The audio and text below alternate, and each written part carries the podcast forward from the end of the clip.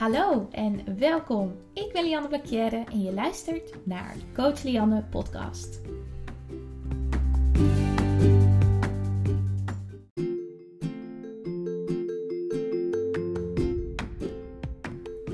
Ik heb vijf jaar lang in gevecht gezeten met eetstoornissen, een depressie en het niet kunnen accepteren van mijn lichaamsbeeld. Na jarenlang gevecht heb ik dit overwonnen en is mijn missie jou te inspireren en te motiveren om meer zelfliefde te ontwikkelen. In deze podcast ben ik open, eerlijk en zeg ik waar het op staat.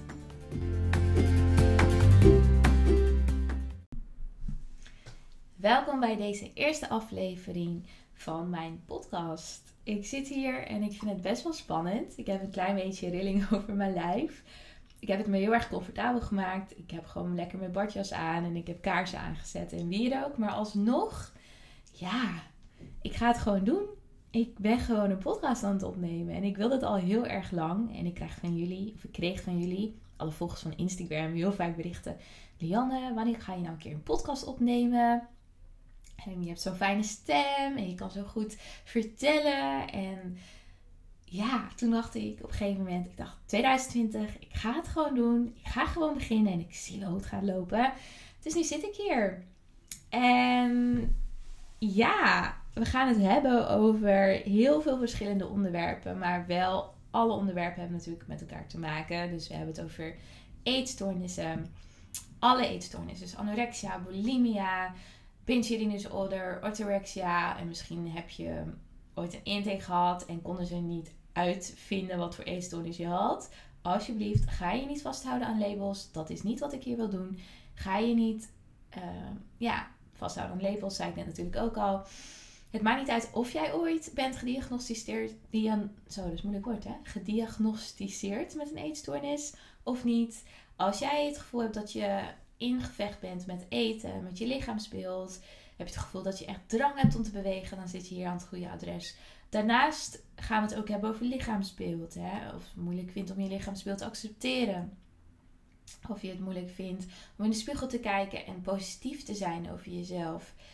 Um, misschien ben je jezelf erg aan het vergelijken met andere mensen. Vind jij dat je nooit goed genoeg bent? We hebben het over zelfliefde. Wat is dat nou eigenlijk? En hoe ga je dat, ja, hoe ga je dat oefenen om dat voor jezelf te creëren, dat zelfliefde? Nou, we gaan heel veel verschillende onderwerpen aankaarten. Ik ga ook een aantal mensen uitnodigen, een aantal oud-cliënten van mij, om jullie te inspireren en te motiveren om aan je zelfontwikkeling te werken. En ook om te laten zien dat waar je ook mee kampt, een eetstoornis, een depressie, misschien het uh, zelfvertrouwen waar je nog in wilt ontwikkelen. Je kan, je kan dit voor jezelf, alles wat je wil, je kan dit creëren voor jezelf. Je kunt je eetstoornis overwinnen, je kunt je depressie overwinnen, je kunt meer zelfvertrouwen ontwikkelen. Je kunt meer zelfliefde ontwikkelen op het moment dat je daar echt daadwerkelijk in gelooft. Ik wens je heel veel welkom bij deze podcast. Ik heb er heel veel zin in en ik hoop jullie ook. En in deze eerste aflevering wil ik het graag hebben over mezelf. En daar bedoel ik mee, ik wil even jullie inleiden in mijn verhaal, zodat jullie ook begrijpen naar wie jullie eigenlijk luisteren. En voor alle volgers van Instagram, die weten natuurlijk al best wel veel, dus misschien ja, val ik een beetje in herhaling. Ehm, maar ik denk dat jullie ook wel dingen horen die jullie misschien nog helemaal niet weten. Dus ga er lekker voor zitten. En dan gaan we lekker van start. Nou, ik ehm, ben ongeveer 5, 6 jaar in gevecht geweest met een eetstoornis, met een depressie en voornamelijk met mezelf. Ik was als klein meisje al best wel onzeker. Ik, kan zo niet, ik weet zo niet waar dat vandaan kwam, maar ik had altijd al het gevoel dat ik anders was. Dat ik uh, ja, dat niet echt bijhoorde voor mijn gevoel. Dat ik mezelf moest afzonderen. En dat deed ik ook. Ik zonderde mezelf altijd af in grote gezelschappen. Ik uh, stond altijd een beetje achter mijn ouders. En ja, ik voelde me altijd een beetje het onzekere meisje. Ik was altijd wel een heel lief meisje. ik was altijd heel. Iedereen zei altijd: ja, Lian is heel onzeker en Lian is heel erg schattig. En dat ging ik dan ook geloven. Dus dat nam ik ook over. Ik ging echt geloven dat ik onzeker was, omdat iedereen dat altijd tegen mij zei. Ik kan me niet herinneren dat ik op die leeftijd, die jonge leeftijd, al echt met mijn lichaam bezig was. Ik was daar eigenlijk helemaal niet bewust van. Um, en alleen weet ik nog wel dat ik in groep 8, nou ik heb geen idee hoe oud je dan bent, 11 of 12, een keer ging diëten met een vriendinnetje of met een klasgenootje. En dat ik toen opeens heel veel complimenten kreeg. Van mijn opa en oma, van mijn ouders. Wat zie jij er goed uit? En uh, ben je afgevallen? Ja, je ziet er echt goed uit. En ik kreeg opeens meer aandacht van jongens. En toen dacht ik, oh, dus als ik afval, zie ik er beter uit. Krijg ik meer aandacht, ben ik leuker. Dat ging ik toen al geloven. Nou, ging naar het voorgezet onderwijs. En toen kwam het stappen een beetje in het beeld. En uh, ging ik meer, ja, best wel veel drinken met vriendinnen. En altijd naar feestjes. En ja, verloor ik eigenlijk een beetje dat hele lichaamsbeeld onzekerheid. Nou, ik verloor het niet, maar ik was er minder mee bezig. Als ik alleen was, was ik er wel mee bezig. Dan kon ik nooit echt blij zijn met wat ik in de spiegel zag. Maar ik was er niet zo zeer mee bezig dat ik bijvoorbeeld minder ging drinken of minder ging eten. En ja, dat, dat ging een, denk ik twee jaartjes zo door totdat ik naar een andere school ging. En ja, ik merkte toch dat, dat, dat het hele onzekere en dat um, ja, stukje vergelijken met anderen. En ik kreeg best wel op een jonge leeftijd vormen. Dus ik had best wel grote borsten op een jonge leeftijd. En ik kreeg echt best wel snel heupen. Ja, dat is de verandering die je vrouw, dat een vrouwelijk lichaams. Uh, wat een vrouwelijk lichaam. Ja, dat, dat is heel normaal natuurlijk. Dat, dat ga je door als jonge vrouw zijnde. Maar de een die krijgt natuurlijk eerder dan de ander. En ik was eigenlijk de eerste die dat een beetje kreeg. En ik ging me vergelijken met andere meisjes. En dat vond ik al best wel moeilijk in die periode. Ja, en ik heb dat altijd een beetje met me meegesleurd, denk ik. En toen, uh, ja, mijn, mijn thuissituatie was ook niet heel erg fijn. En ik heb daar eigenlijk nooit echt hulp bij gekregen als in goede hulp. Ik ging wel eens naar de GGZ, want toen vonden mijn ouders dat er iets mis met mij was. Dat was natuurlijk ook niet fijn om te horen. Dus dan ga je dat ook geloven. Ja, en ehm, toen werd ik echt heel onzeker van mijn lichaam. Ik weet nog dat ik ehm, na de vakantie alle foto's zat te bekijken. En ik zag een foto, ik zie die foto nog steeds voor me. Op het strand, ik kwam de zee uit en ik keek naar die foto en ik walgde van mezelf vond het verschrikkelijk. Ik kon er gewoon niet naar kijken. Ik werd er gewoon zo verdrietig van. En toen ging bij mij die knop om. Toen dacht ik, ja, ik ga gewoon geen snoep meer eten. Ik ga in de avond niks meer eten. En dat deed ik. Dus ik zei nee tegen taart. Ik zei nee tegen snoep. En niemand viel het op dat ik dat deed. En ik viel af een aantal kilo. Maar op een gegeven moment stagneerde ik. Toen dacht ik, ja, oké. Maar ik had een soort van set point gewicht van oké, dit moet ik behalen.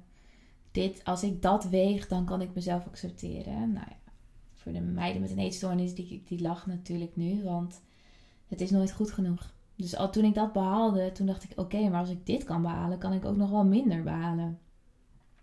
Wat er ook in resulteerde natuurlijk dat mensen gingen zien dat ik niet meer at. Ehm, mijn klasgenoten die maakten zich zorgen. Ik had geen energie. Ik ging heel veel sporten. Echt heel veel sporten. Zelfs als ik wist dat ik eigenlijk gewoon er niks uit kon halen. Ik wilde gewoon gaan sporten.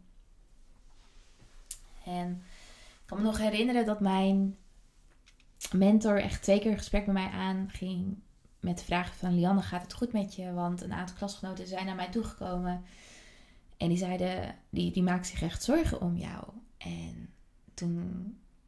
Ja, mijn smoesje was altijd dat ik een beetje misselijk werd van eten. En dat ik het moeilijk vond om te eten. Nee, niet dat ik het moeilijk vond om te eten, maar dat ik misselijk werd van eten. En dat, als ik, dat ik bang was dat als ik op school ging eten, dat ik dan moest overgeven. Dus toen had ze aangeraden om dan naar de huisarts te gaan. En dat deed ik dan met mijn moeder. En mijn moeder die had het door dat er iets aan de hand was. Want zij heeft vroeger ook een eetstoornis gehad. Alleen, ik geloof dat zij het heel erg moeilijk vond om toen het gesprek aan te gaan. Want ze wist niet zo goed hoe ze dat moest doen. De huisarts die zei gewoon, ja Lian, je hebt wel een beetje ondergewicht. Echt minimaal. En je moet gewoon wat meer gaan eten. En toen ik hoorde dat ik minimaal ondergewicht had, toen dacht ik: Oh, dus ik moet nog minder wegen. Dus wat erin resulteerde dat ik nog minder ging eten. En ik laxeertabletten ging gebruiken. Ja, ik ben hier gewoon zo eerlijk mogelijk. En ik wil het ook gewoon zo rauw mogelijk allemaal vertellen.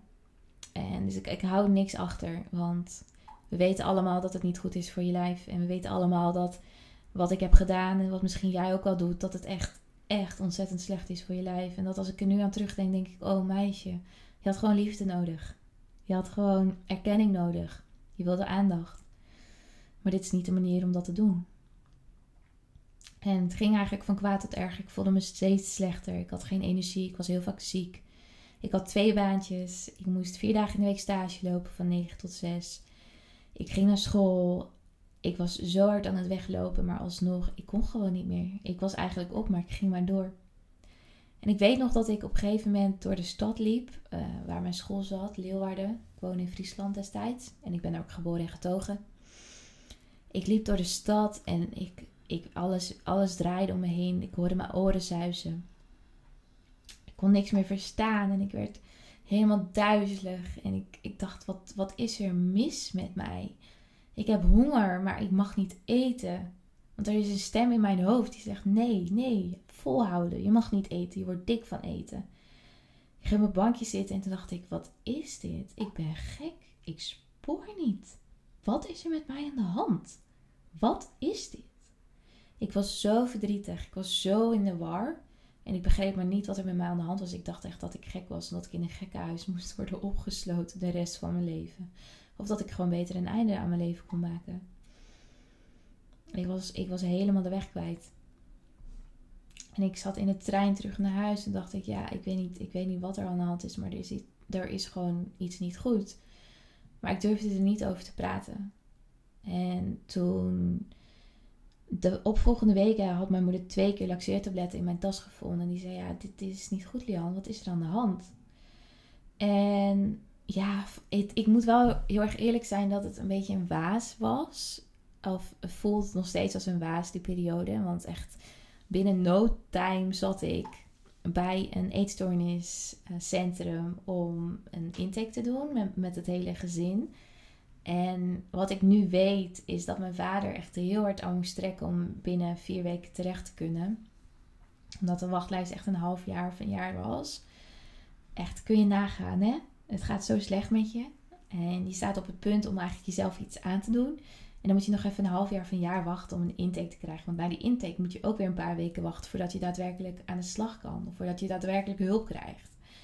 Ja, en ik heb gehoord dat het eigenlijk nog steeds zo is. Het is echt, echt bizar.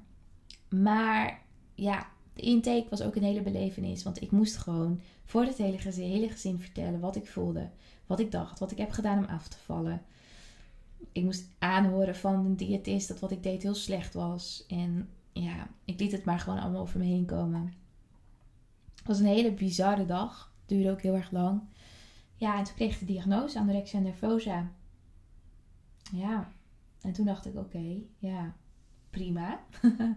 dat zal dan wel. Ik heb vast, ik heb vast, er is vast iets met me aan de hand.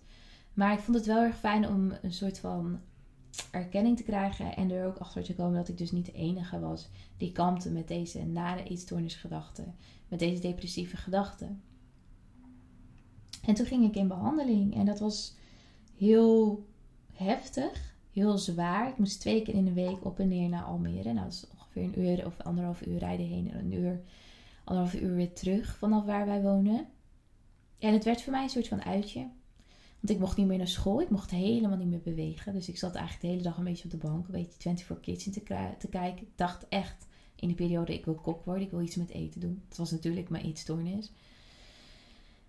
Ja, en het was een hele grote berg die ik aan het beklimmen was in die periode. Het was met ups en downs. Soms krabbelde ik weer op en viel ik weer tien keer harder naar beneden van die rotsen af. Het was heel intens en in het begin deed ik ook echt geen, ene flikker. Ik ging naar die gesprekken toe met mijn psycholoog en ik ging gewoon thuis weer op de bank liggen, want ik was er klaar mee. Totdat ik op een moment, ik weet nog, een week lang gewoon niet met mijn ouders sprak, omdat ik. Kijk, als je in therapie gaat, en ik merk dat nu ook, nu ik ook uh, de coach en daar al vier jaar lang ervaringen heb, is dat er komt zoveel naar boven waar je doorheen moet. Ehm, je, je haalt eigenlijk alle shit uit je leven naar boven en daar moet je doorheen. En dat is pijnlijk en dat is, daar voel je heel veel bij, maar je weet ook niet zo goed hoe je daarmee om moet gaan als je daar geen goede begeleiding bij krijgt. En er kwam bij mij zoveel naar boven van vroeger, maar ook allemaal gevoelens die ik altijd wegstopte. En waar mijn eetstoornis mij bij hielp eigenlijk. Dat ik gewoon eigenlijk niet zo goed wist wat de fuck ik eigenlijk met mezelf aan moest. En toen heb ik een week niet met mijn ouders gesproken. Ik was zo, zo van de wereld, van de kaart. Ik was, ik was er gewoon eigenlijk even helemaal niet. Maar van binnen kookte het. Het kookte van binnen. Ik, ik voelde gewoon elke dag dat, dat, dat die druppel gewoon een keer die emmer over ging lopen. Ehm, en dat ik het gewoon niet meer trok. Alleen ik durfde er niet over te praten. Ik kon er niet over praten, want ik had het gevoel dat niemand mij begreep. Iedereen wilde alleen dat ik aankwam. Een halve kilo, anderhalve kilo per week. Dat het daarom ging. Dat ik maar moest gaan eten. En als ik niet at, ging het slecht met mij. Maar als ik wel at, ging het goed met mij. Maar dat was helemaal niet waar. En daar gaat het ook helemaal niet om. Het ging erom wat er eigenlijk achter zat, maar niemand erkende dat. En ik weet nog dus dat er een dag was dat ik. Ik was er zo klaar mee. Dat ik mezelf opsloot in de badkamer. Ik had een mes gepakt uit de keuken. En ik zei: Ik maak er een einde aan. Ik ben er klaar mee. Ik kan dit niet meer. Ik kan het niet meer aan. En mijn moeder stond aan de andere kant van de badkamerdeur. En die zei: Die was helemaal in paniek. En ik weet niet eens meer wat ze allemaal zei. Ze belde mijn psycholoog op. Want ze, ze wist gewoon niet meer wat ze moest doen ik hoorde haar huilen en ik hoorde haar schreeuwen. En ik hoorde mezelf schreeuwen en huilen. Toen dacht ik, ja, wat de fuck ben ik eigenlijk aan het doen? Wat de fuck? Ik keek mezelf in de spiegel, in de badkamerspiegel aan. Ik zie dat nog wel voor me. En ik zei tegen mezelf: Dit ben jij niet. Zo ben jij niet. Die hele gedachten die jij gelooft, die zijn niet van jou. Je kan meer. Je wil meer.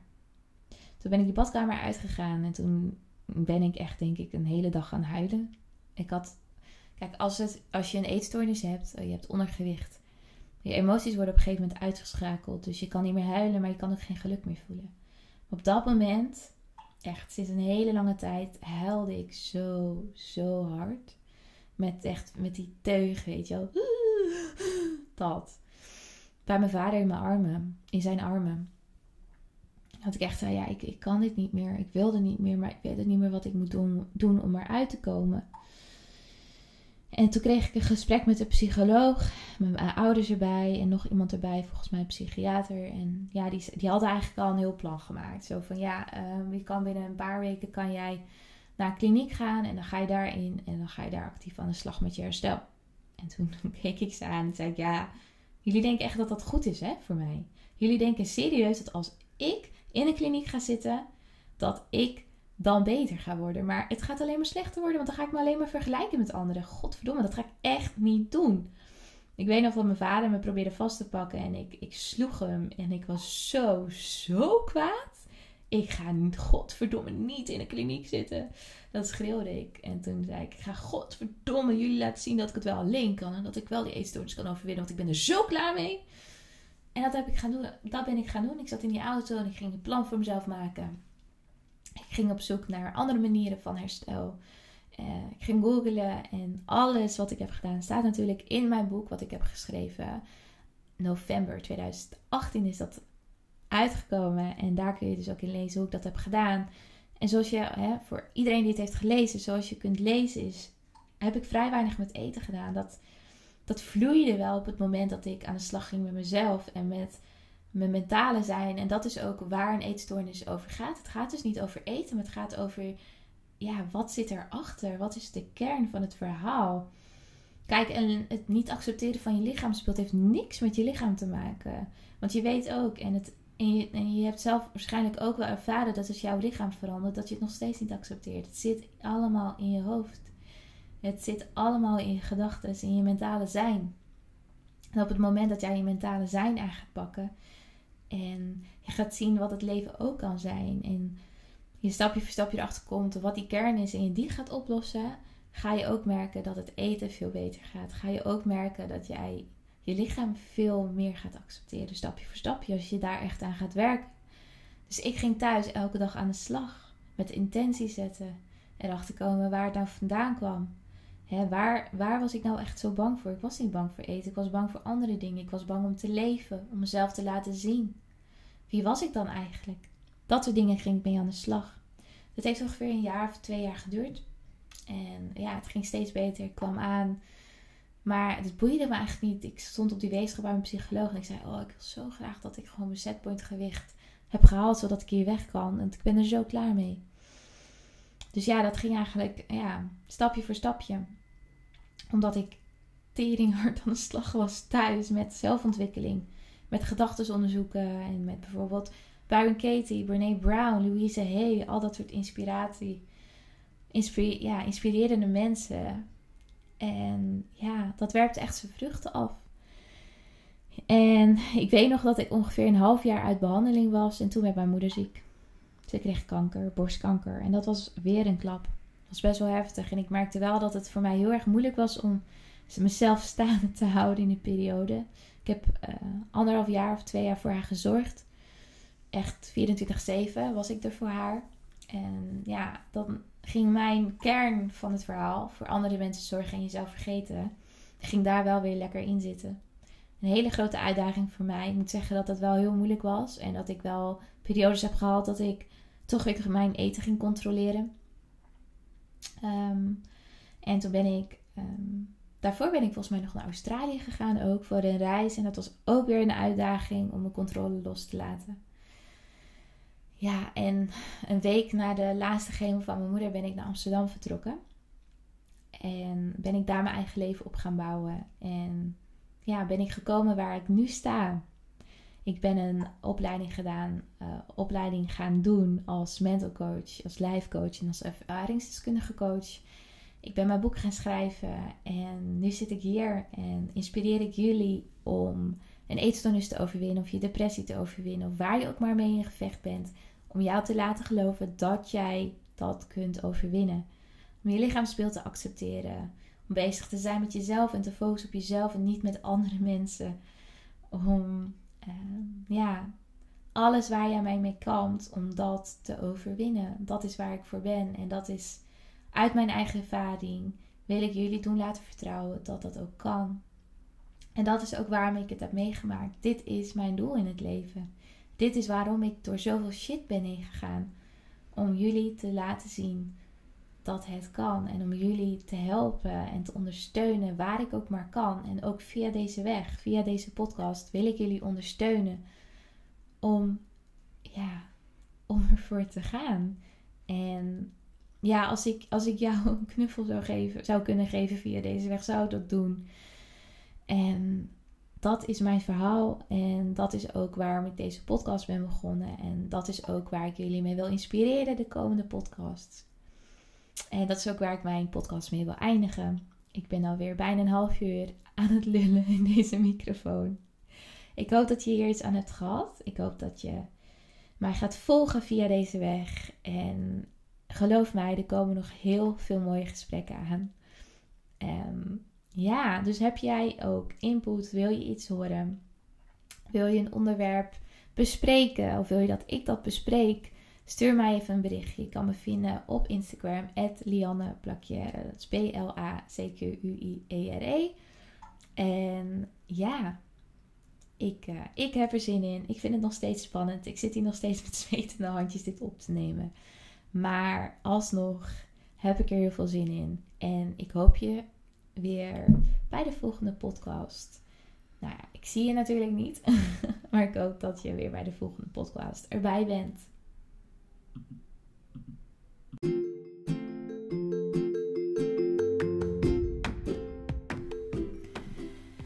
Ik weet dat ik de podcast net heb afgesloten, maar ik wil nog een aantal dingen met jullie delen. En dat is dat wat mij heel erg heeft geholpen, is niet het geloven wat ik allemaal denk. Ik hoef mijn gedachten niet als waarheid te zien. Deze zijn misschien de waarheid van mijn omgeving geweest een lange tijd. Deze zijn misschien de waarheid geweest die ik geloofde in mijn eetstoornis. Maar zijn, het, is, zijn al die gedachten echt de waarheid? Dat heeft me heel erg geholpen om meer rust te creëren eigenlijk in mezelf. Om de keuzes te maken uit mezelf en niet meer uit mijn eetstoornis. Om rust te creëren in mijn hoofd. want je kan blijven vechten tegen je gedachten, maar je kan er ook voor kiezen om deze gedachten te accepteren en een plekje in jezelf te geven en er niet naar te handelen. Je hoeft niet altijd te handelen naar je gedachten. Je eetstoornis is een copingmechanisme om met bepaalde gedachten om te gaan, of met een trauma om te gaan, of om een stofje in je brein vrij te maken waar je misschien tekort aan hebt, of um, om jou een bepaald gevoel te laten voelen, een bepaald gevoel van excitement wat je, wat je mist in je leven, een bepaald gevoel van um, ja, spanning wat je, waar je op naar op zoek bent. Daar kan je eetstoornis voor dienen, maar dat wil niet zeggen dat het de juiste manier is of de fijnste manier om dat voor jezelf te creëren, om dat gevoel los te maken bij jezelf. Want je wordt er uiteindelijk helemaal niet gelukkig van. Dus hoe kun jij op een andere manier dat gevoel creëren voor jezelf? Op een liefdevolle manier, op een fijne manier, op een manier wat jou op een langdurige termijn geluk gaat geven, niet op een korte termijn. Mijn eetstoornis, hè, ik heb in mijn eetstoornis ook heel veel last gehad van eetbuien. En ik was zo op zoek naar naar een bepaald gevoel, naar een bepaald gevoel van rust of een bepaald gevoel van iets niet willen voelen. Het, het, het niet omgaan met mijn emoties, maar ook een, een, een soort van excitement wat het me gaf. Dus hoe kan ik op een andere manier even dat losmaken in mezelf door bijvoorbeeld even muziek te luisteren of te dansen of even naar buiten te gaan. Het is heel erg bijzonder hoe jouw hersenen werken en dat is iets wat, waar ik me echt in ben gaan verdiepen. Een soort van de psychologie van het eten wat doet het dan met ons? Wat geeft het ons? En hoe kunnen we op een andere manier dat creëren voor onszelf? Je eetstoornis is een copingmechanisme, een bepaalde soort verslaving. En ja, je kan, je kan jezelf niet van eten afhouden natuurlijk. Dat, dat, dat kan gewoon niet, dan ga je dood. Ons, ons, ons lichaam heeft een prachtig mooi overlevingsmechanisme en, en werkt altijd voor jou, echt niet tegen jou. En als je dat gaat geloven, als jij gaat geloven en gaat vertrouwen op je lichaam, en eigenlijk moet jouw lichaam weer op jou vertrouwen, dan, ja, dan creëer je veel meer rust in je lijf en kom je op een bepaald soort setpoint gewicht wat goed is voor jouw lijf. Vergeet dat niet. Jouw lichaam weet precies en donders goed wat goed is voor jou en probeert je daar altijd naartoe te krijgen. Weet dat het goed komt. Weet dat je kan vertrouwen op je lichaam. En weet dat waar je ook mee in gevecht zit, dat jouw lichaam weet wat goed is voor jou. En blijft erop vertrouwen. En dat was een heel mooi inzicht wat ik in mijn herstel heb gekregen. En wat ik moeilijk vond. Want ik vond het moeilijk om de controle los te laten. Maar het was wel het mooiste wat ik mezelf heb gegeven. En misschien ook wel het mooiste wat jij op dit moment jezelf kunt geven.